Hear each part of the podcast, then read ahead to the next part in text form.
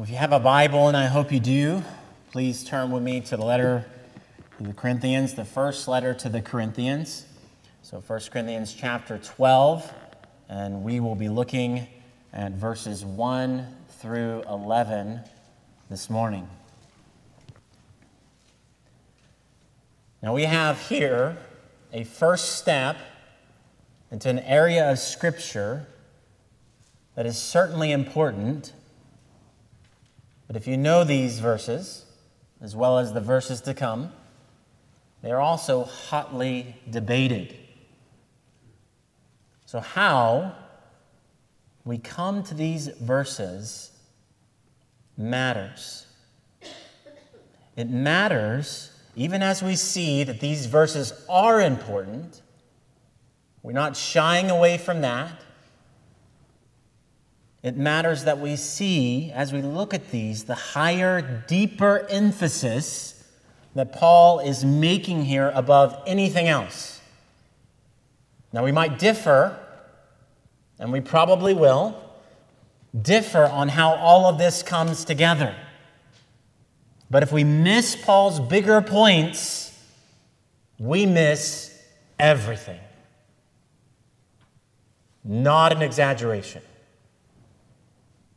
So, discussion of these things, it is to be looked at and it is to be considered with the Lord in our sights, with the Lord in view, with Him who came and suffered and died and willingly laid down His life for us. Laid down His life to save who? Perfect people? Righteous people? People that have it all together, raise your hand if that's you. Well, that's none of us. He came to save sinners. Amen. And so, we, if you're here and you know Christ this morning, we are to come with the tone and the demeanor of servants of Christ.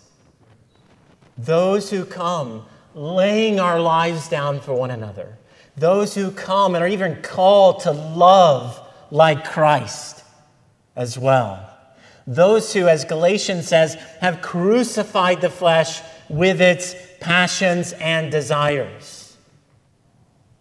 So, what might that look like then? Walking like that, walking in the power of the Spirit of God. Well, we don't have to wonder about what that looks like. We're actually told what that looks like. As Paul, he says in Galatians, those who are walking in the Spirit of God, they will look like something, uh, look like something, won't they? And what will they look like? You know the verse as well, Galatians 5. The fruit of the Spirit is love, joy, peace, patience, kindness, goodness, faithfulness, gentleness, self control. So, as we consider this passage this morning, may those be evident in you and in us and in me. May we come to these verses in view of Christ this morning in view of our Lord. So let's do that. So, to see all this, let's read here, beginning with verse 1. May God be with us, and the Spirit of God work in us, and may He work among us this morning. 1 Corinthians chapter 12 verse 1 Now concerning spiritual gifts brothers I do not want you to be uninformed. You know that when you were pagans, you were led astray to mute idols, however, you were led. Therefore, I want you to understand that no one speaking in the Spirit of God ever says Jesus is accursed. And no one can say Jesus is Lord except in the Holy Spirit. Now, therefore, or now there are varieties of gifts but the same Spirit, and there are varieties of service, but the same Lord, and there are varieties of activities, but it is the same God who empowers them all in everyone. To each is given the manifestation of the Spirit for the common good.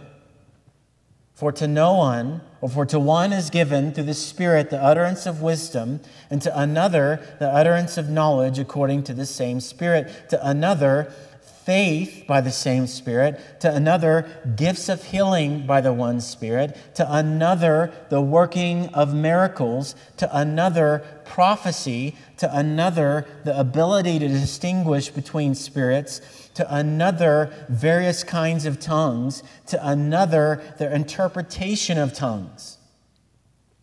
All these are empowered by one and the same Spirit who apportions to each one individually as he wills. Amen.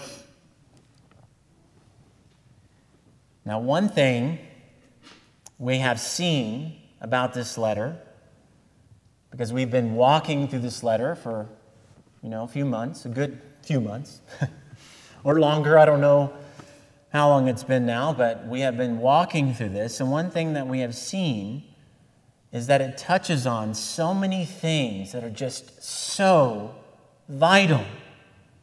Even over and over again, we have come to subject after subject of things that just are so relevant, so important, that impact so many aspects of our lives. And in, in that way, this letter, it deeply challenges us on so many levels.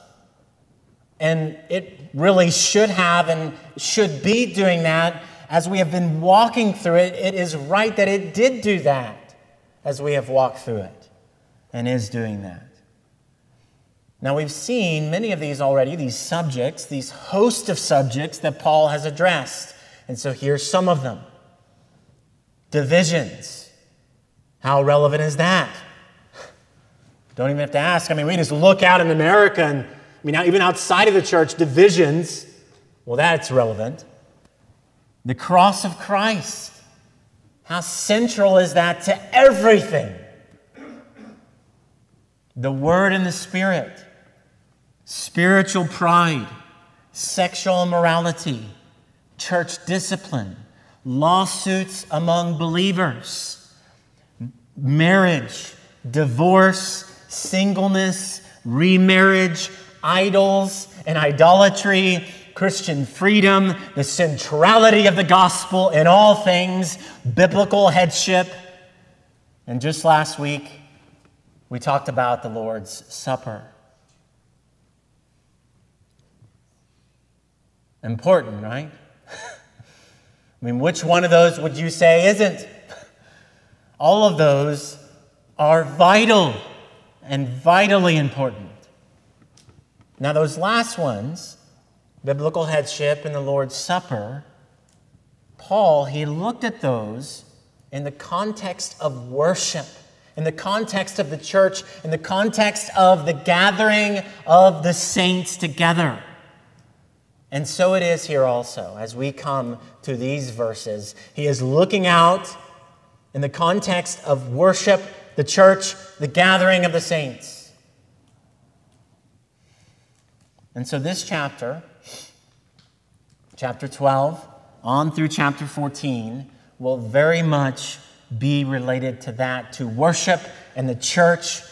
And so we need to be ready for specific things he's going to be addressing among all of us here and for all of us here. Yet as we come to these verses, he's also shifting a little bit as well. You know, at some point, and if you remember as we've walked through 1 Corinthians, you remember as we were back in chapter 7 that we saw that the Corinthians, they had somewhere along the line, they wrote a letter to Paul. And they had a number of questions and concerns that they were wondering about, like, okay, what about this and this? And we don't have that letter, but we see Paul addressing those concerns and those questions here in this letter. And so he started specifically addressing those concerns one by one by one. And so he started all that back in chapter 7, verse 1. And so you'll remember his words there. Now, concerning the matters about which you wrote, there you go. I'm addressing those now, Corinthians. And then again in chapter 7, verse 25, now concerning the betrothed. And so he went and turned and addressed that. And then again in chapter 8, verse 1, now concerning food offered to idols. And he addressed that, right, from chapter 8 through chapter 10. What we see, he's addressed all those various concerns they had one after another. And so it is then here as he writes, verse 1, chapter 12. Now concerning spiritual gifts.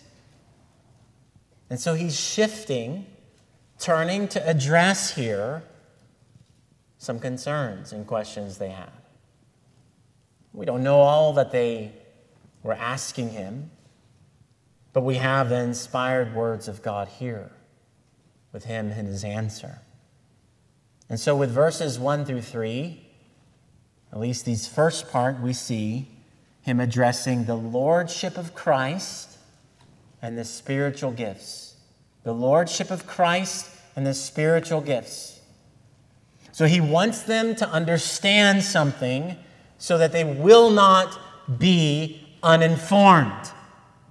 Now, just seeing this, and you need to, in this kind of like people all around us who are really for theology, and then others who are totally like against theology, we need to see here how deeply understanding something really does relate to practice, to life, to the church. Understanding, not being uninformed, because he wants you to be informed, and this isn't the first time he's done this. But understanding will, your understanding of things will affect the church. And it will affect you.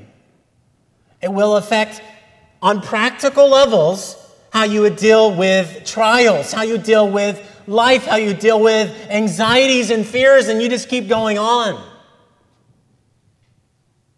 Theology matters. Amen. And what we believe matters. And so it's important that we understand these things and more. So here he wants them to understand the spiritual gifts, or literally, spiritual things. That's the, the Greek word, is spiritual things, or I think it maybe makes a little more sense to say the things of the Spirit. Now, that's the word he's using here in verse 1 when it says spiritual gifts there.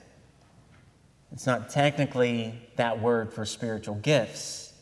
And that's important. That's an important clarification because he's going there he is. That's what he's going to be talking about. So this isn't a wrong translation here. He's right. He will be doing that. But all of this relates because all this does relate to the spiritual gifts, but he's addressing here a concern that matters deeply when it comes to the things of the Spirit. That word. That's where it comes in helpful. And it relates to this question under whose sway are you living? Under whose sway are you living? So, right in line with that, he addresses those who live under the sway of idols. Those who live under the sway of idols.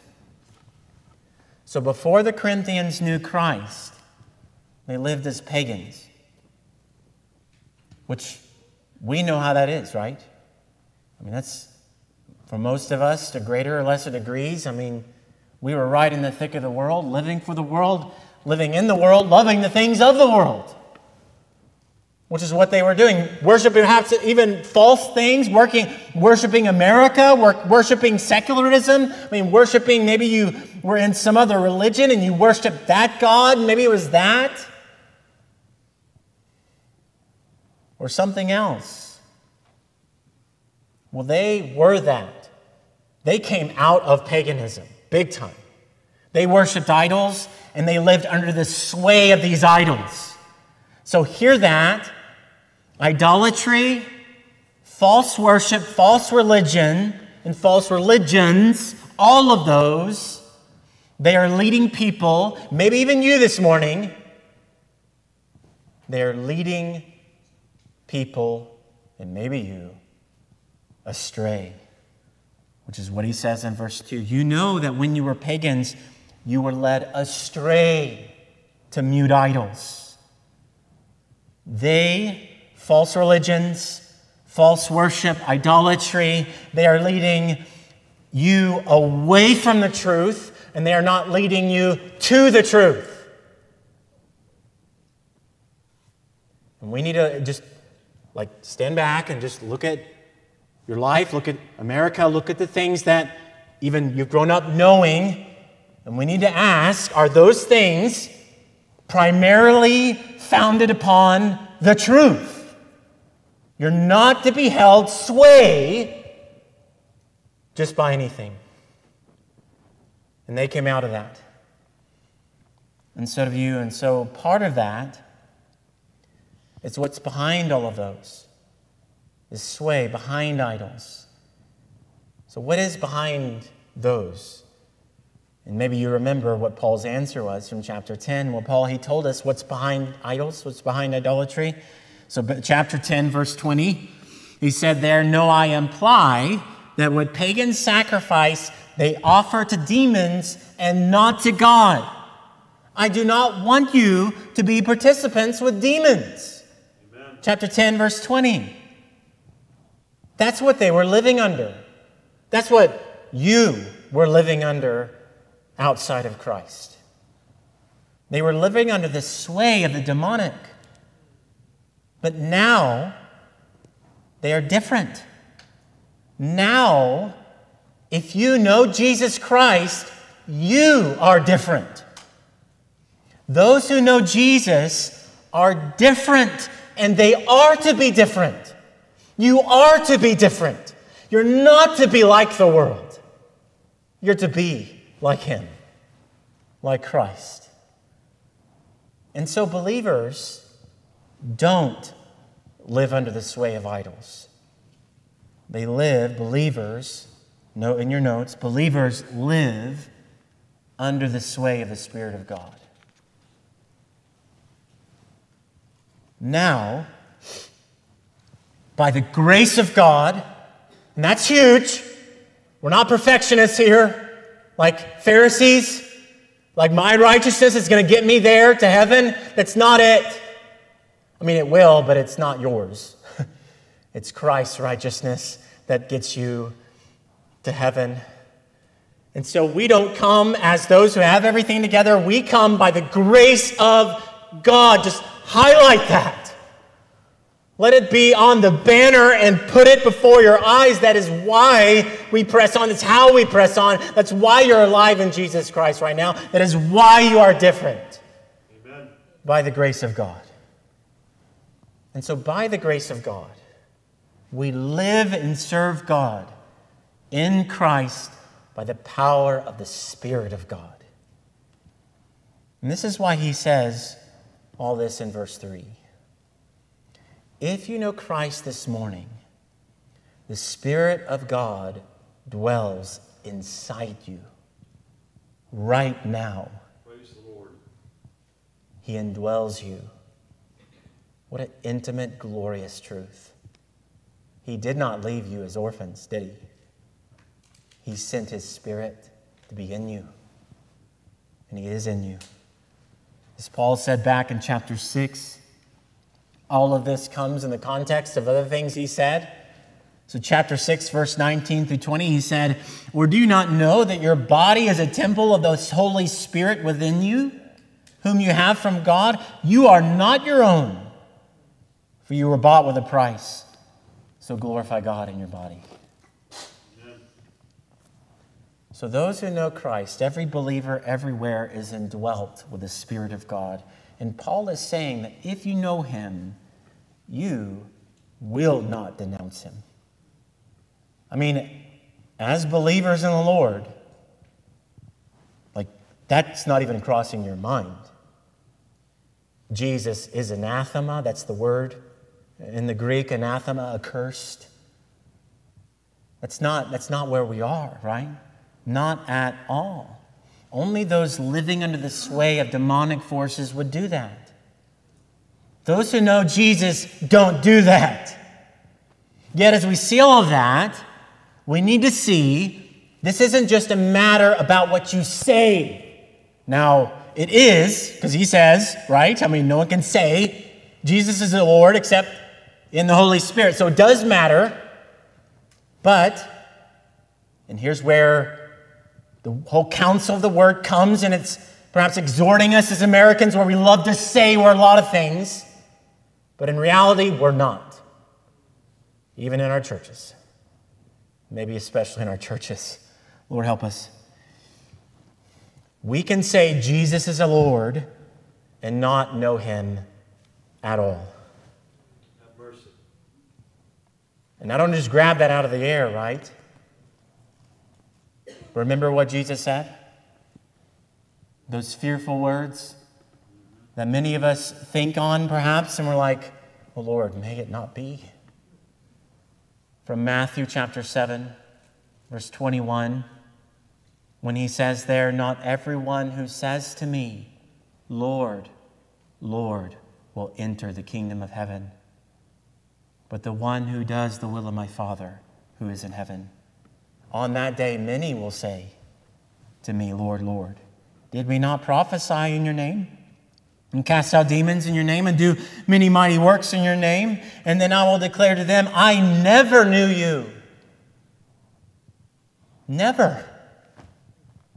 It's not like they were saved and they lost it. They, he never knew them. And that's not possible, by the way. But he never knew them. Depart from me, he says, you workers of lawlessness.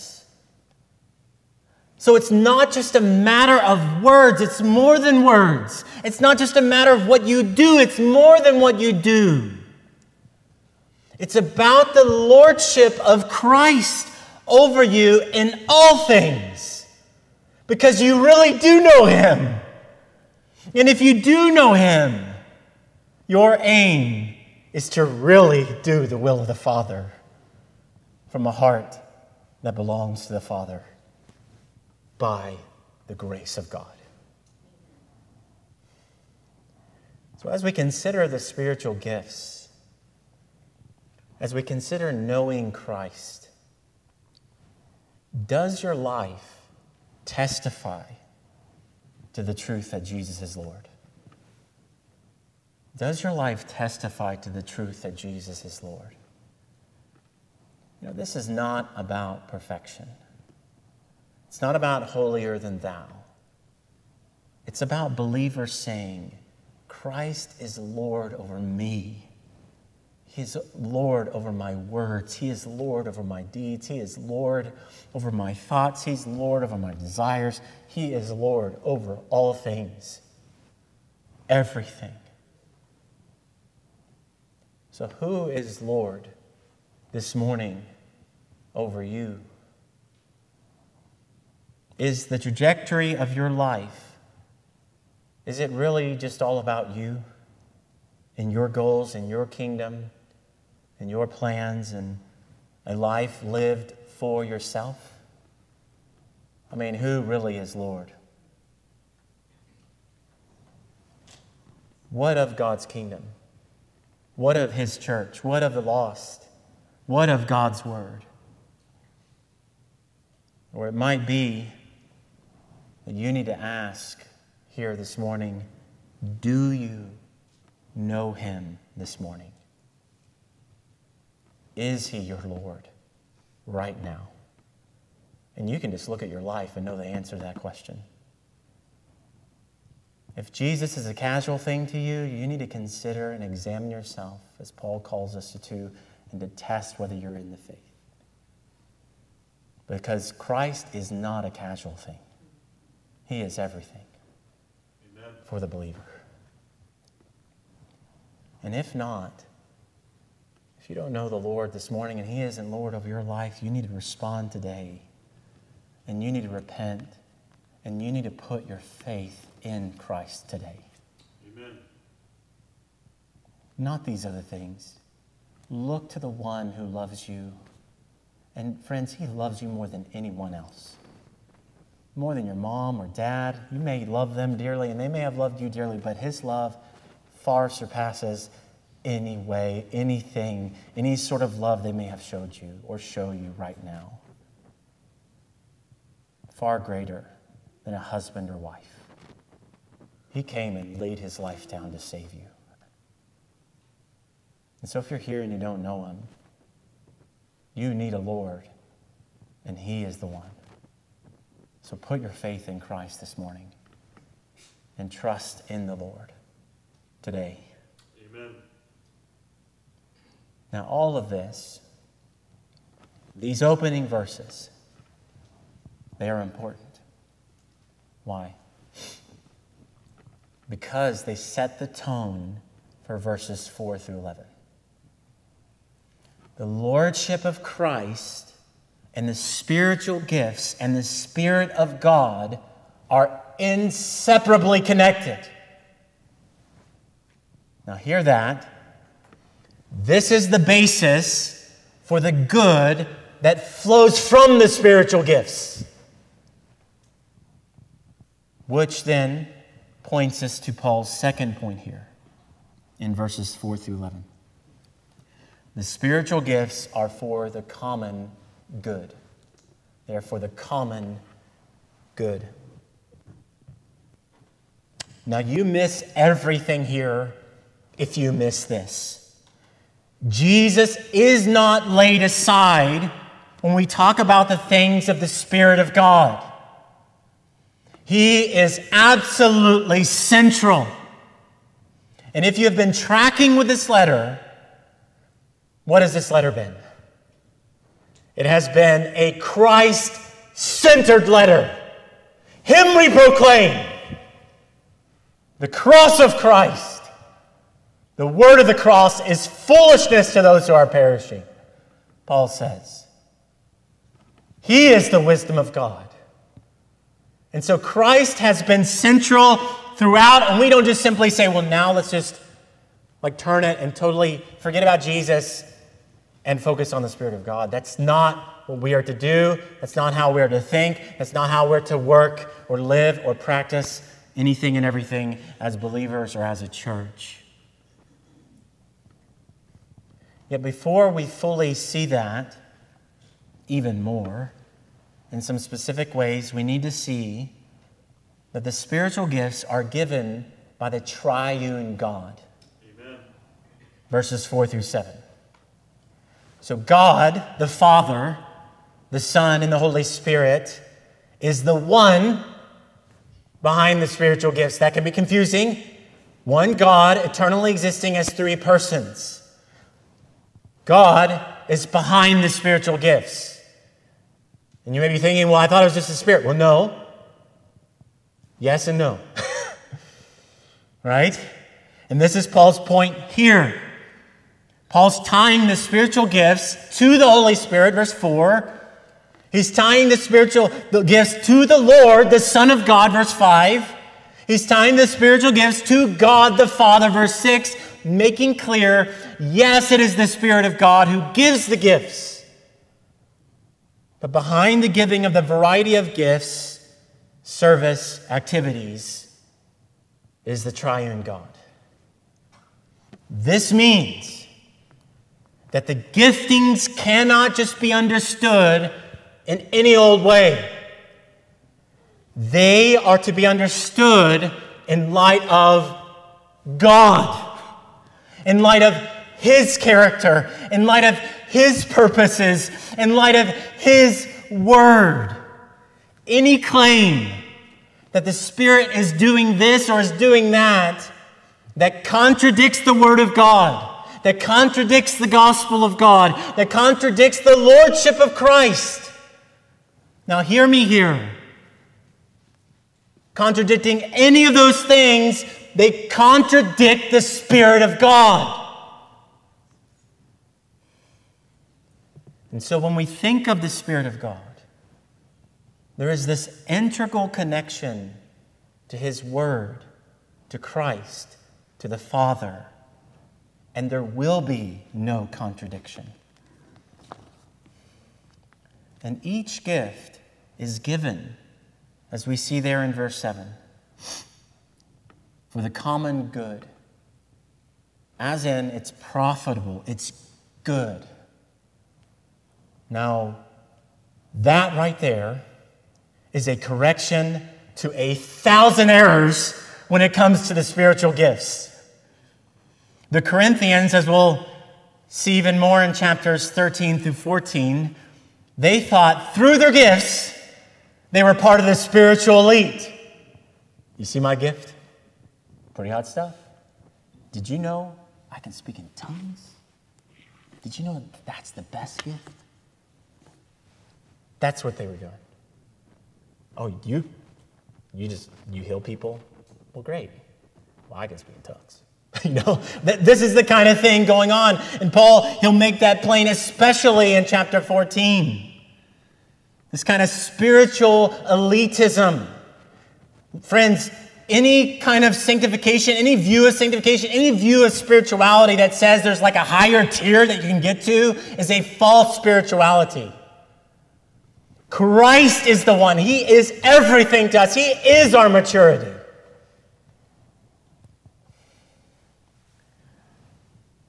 And so, the gifts, they don't magnify you, they magnify Christ. Amen. And they bless his church. And they don't move our eyes more towards you, they move our eyes more towards him and upward is where we go. Hence, when we come to these things, we come to Christ, the Christ exalting gifts of the Spirit of God. No accident. The Christ exalting gifts of the Spirit of God. See that. That's what they are. You know, I think this is part of why Paul started the way he did in verses 1 through 7 to emphasize, to underline like this, you know, scribbly, you know, that means it's urgent, right? Scribbly line under those verses to emphasize the lordship of Christ in the gifts. If you are living under the sway of the Spirit of God, Christ will be exalted. That's his point. And so there is to be this God centered taste and tone to the spiritual gifts. As in, the workings of the Spirit will glorify the Father and magnify Christ. And I, we see that here, right? In verses 4 through 7. But we see it elsewhere too. You know, what Francie read a moment ago from the Gospel of John is especially relevant here. And what did it say? What did John say? What did the Spirit of God say in the Gospel of John? Well, Jesus, he said in chapter 16, verse 14, here is what the emphasis of the Spirit will be. He, the Spirit of God, will glorify me, Jesus for he will take what is mine and declare to you. And so, the Lordship of Christ here and John's emphasis on the Spirit of God glorifying Christ makes clear that the spiritual gifts have a center. Christ will be exalted in words, in actions, and in service. So, any and every consideration of the spiritual gifts we have to ask one definite question. One clarifying, one clear question, and it's this Is Jesus being exalted? Is he being glorified and lifted high in that? And if the answer is no, oh no, that's not from the Spirit. So, by magnifying Christ, we are not ignoring the Spirit of God. Rather, when Christ is being heralded and proclaimed, it is evident that the Spirit of God is at work. He loves and he, it's his role of pointing to Christ as he has done from Genesis to Revelation, right? He did that. Many things to ponder.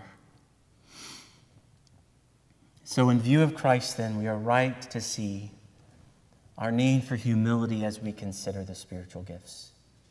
Our need for humility. So, verse 7, it points us this way. But so does Paul in where he is heading.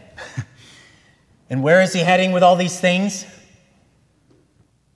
1 Corinthians chapter 13. And what chapter is that? You can just look at it, right? The love chapter. He is saying we are being called above anything else to that. To spirit empowered love.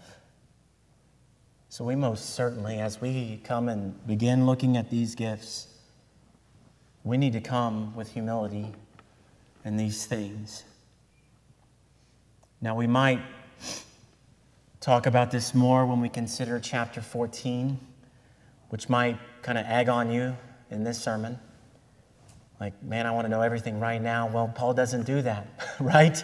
He doesn't tell us everything in these verses. And even in these verses, he doesn't really, like, we don't fully have all the answers to all of our questions, which is why this is highly debated. But let me just briefly and broadly discuss two views concerning the, the spiritual gifts. Because what are we doing? Aiming to understand these things. One is continuationists, and one is cessationists, or continuationists and cessationists. And maybe you've never heard of those views, but those are the views.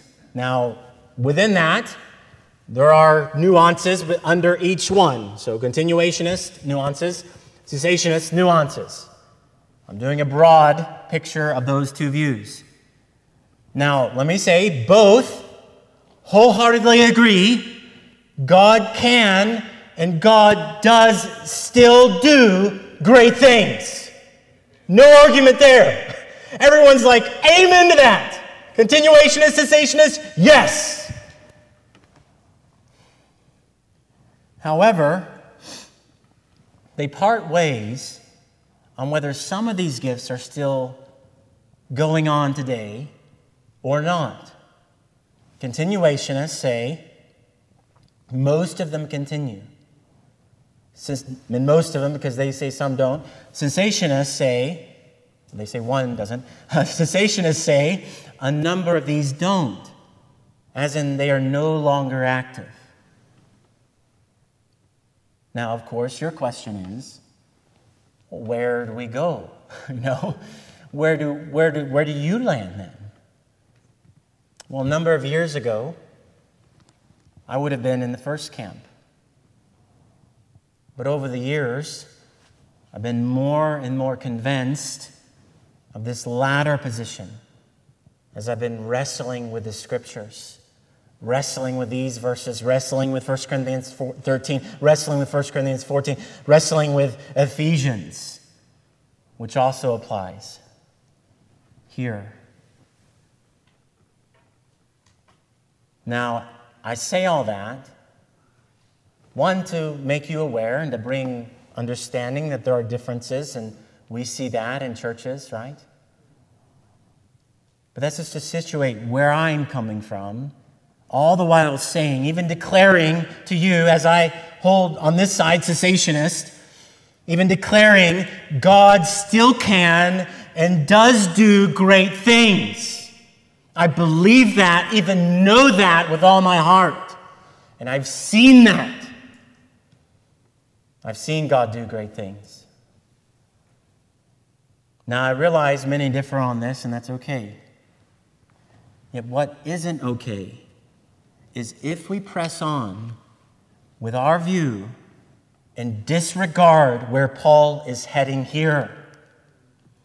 Hence, why most of my sermon has been moving us and pressing us in view of what he's saying here towards where he's going. And where is that? 13. Love. If we say this or that, but don't have love, friends, we have missed it. Isn't that what he, what he says there in 1 Corinthians? I speak in the tongues of men and of angels, but have not love.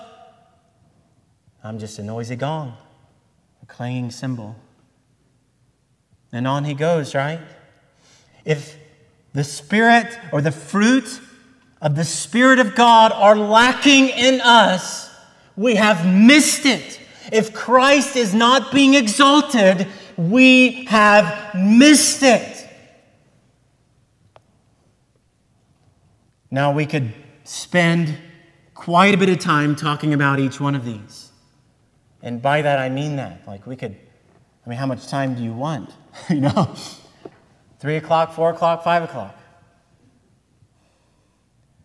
But knowing that Paul will be discussing many of these in greater length here in short measure, chapter 14, and even in this chapter, we'll delay much until then. But for now, what are these? You're like, well, at least tell me something. Well, that's what we're going to do. How should we understand these gifts here? So, very briefly, and probably not to your satisfaction, let me look at each one of these in turn.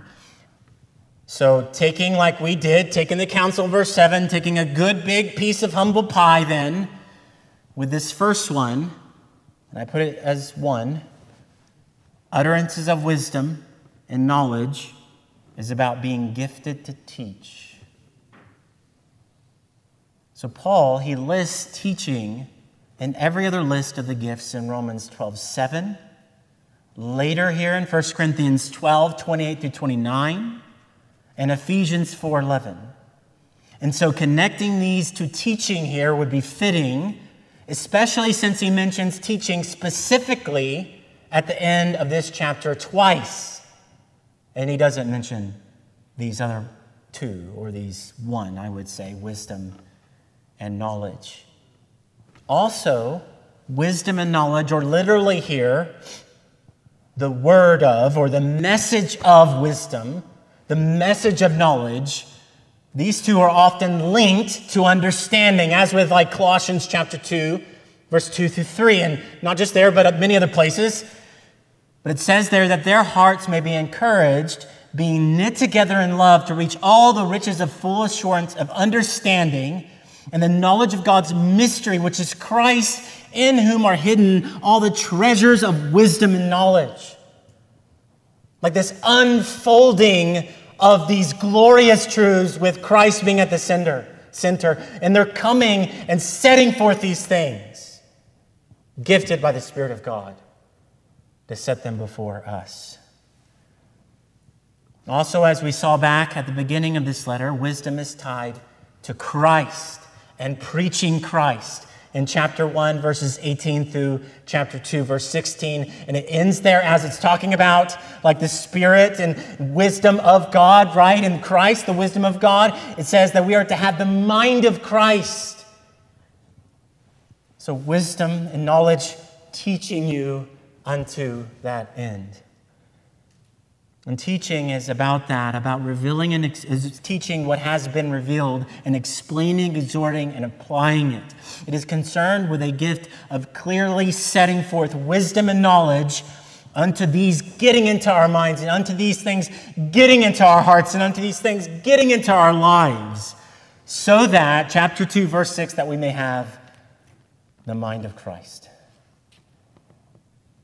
Now, that's the longest one I'm going to spend time on because that requires probably the most explanation, and then the other ones we'll get to later. But here, this next one faith is about powerfully trusting God and His Word.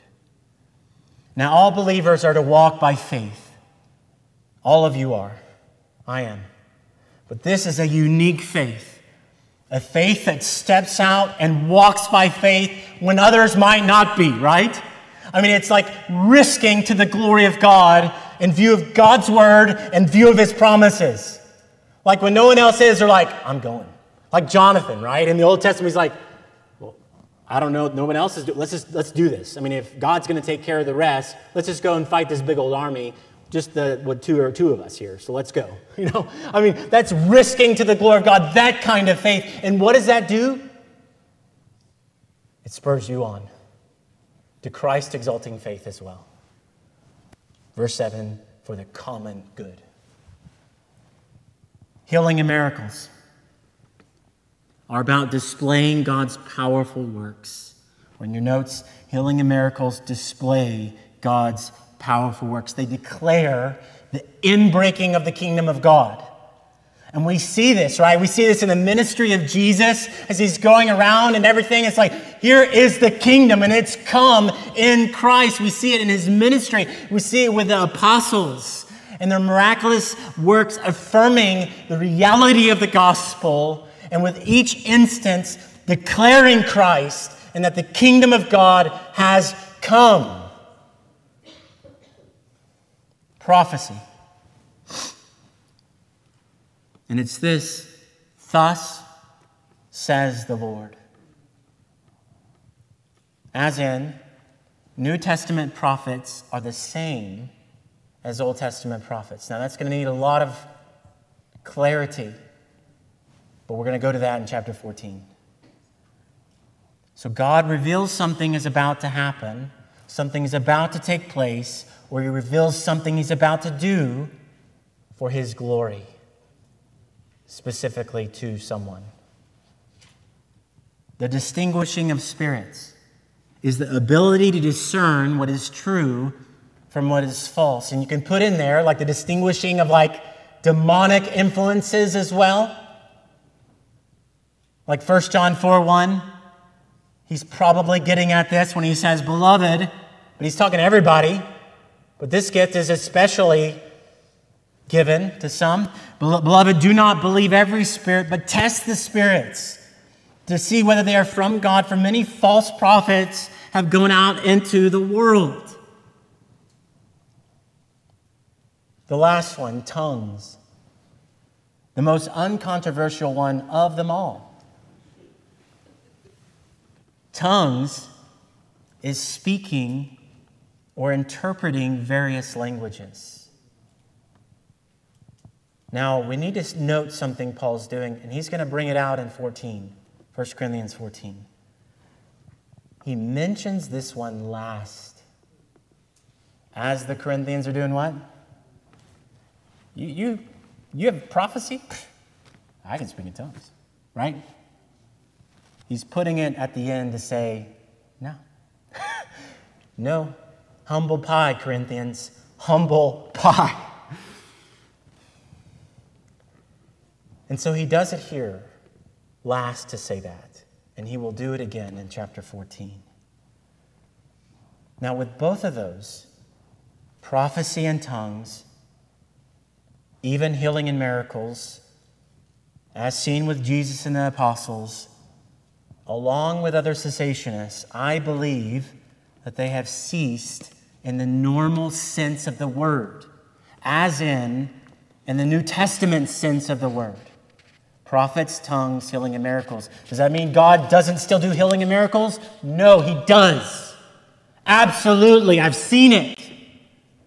But in the New Testament sense, cessationists I would say it's no longer functioning like that today. Now, I know that hardly satisfies every single person here. and we could, uh, like I said, spend much more time on this. And there's much more we could say about all these things. And on prophecy and tongues, let me say we will say more. Chapter 14 is very much concerned with both of those. So, as much as you may not want to, we have to wait until then. Satisfied with Paul's brief introduction here, right? That's all he's giving. Here's a list. And so he'll dive into some of these more. But as we see these, with each and all of these gifts, see the good pleasure of the Spirit in giving gifts as He wills. All of these are given by the Spirit. Verse 11, according to his will. And as we see that that takes the wind out of ourselves in regard to any like self-aggrandizement over the gifts. These gifts are not about one upmanship. It's not about spiritual elitism. It's not like, well, I have this gift, so I'm in a higher category of spirituality than you are. It's not giving an allowance for spiritual pride. When we have the gifts, as Paul is setting them forth, they exalt Christ. They don't lift up self, they deny self. And so, see the good pleasure of the Spirit in giving gifts as He will, and then see the gifts are to be used for good. The gifts are to be used for good. They are for the good of the church and for the glory of God. So, here Paul's points here. We might think through these giftings differently, but any view of the gifts that is contrary to Christ, to exalting Christ, to the good of the church, and contrary to love is off the rails.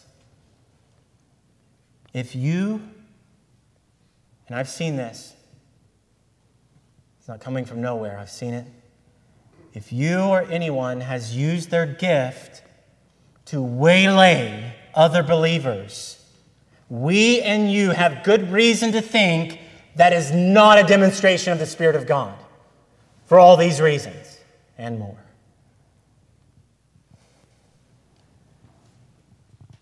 So, as we think about these things, as you think about these verses for your life, for my life, for Haven, consider how you and your ministry is aimed that direction at others' good. The Spirit aims that direction. Consider the Lordship of Christ in your life. Consider if the trajectory of your thinking on these things has it exalted the Lord or is it exalting you? And that's why you like it. Is it exalting Him, His work, and exemplifying the cross rather than contradicting it? And so we need to take these things, consider these things, and by the power of the Spirit of God, live out the truth that Jesus is Lord for the good of the church and for the glory of God. May we do that. Amen. Let's pray.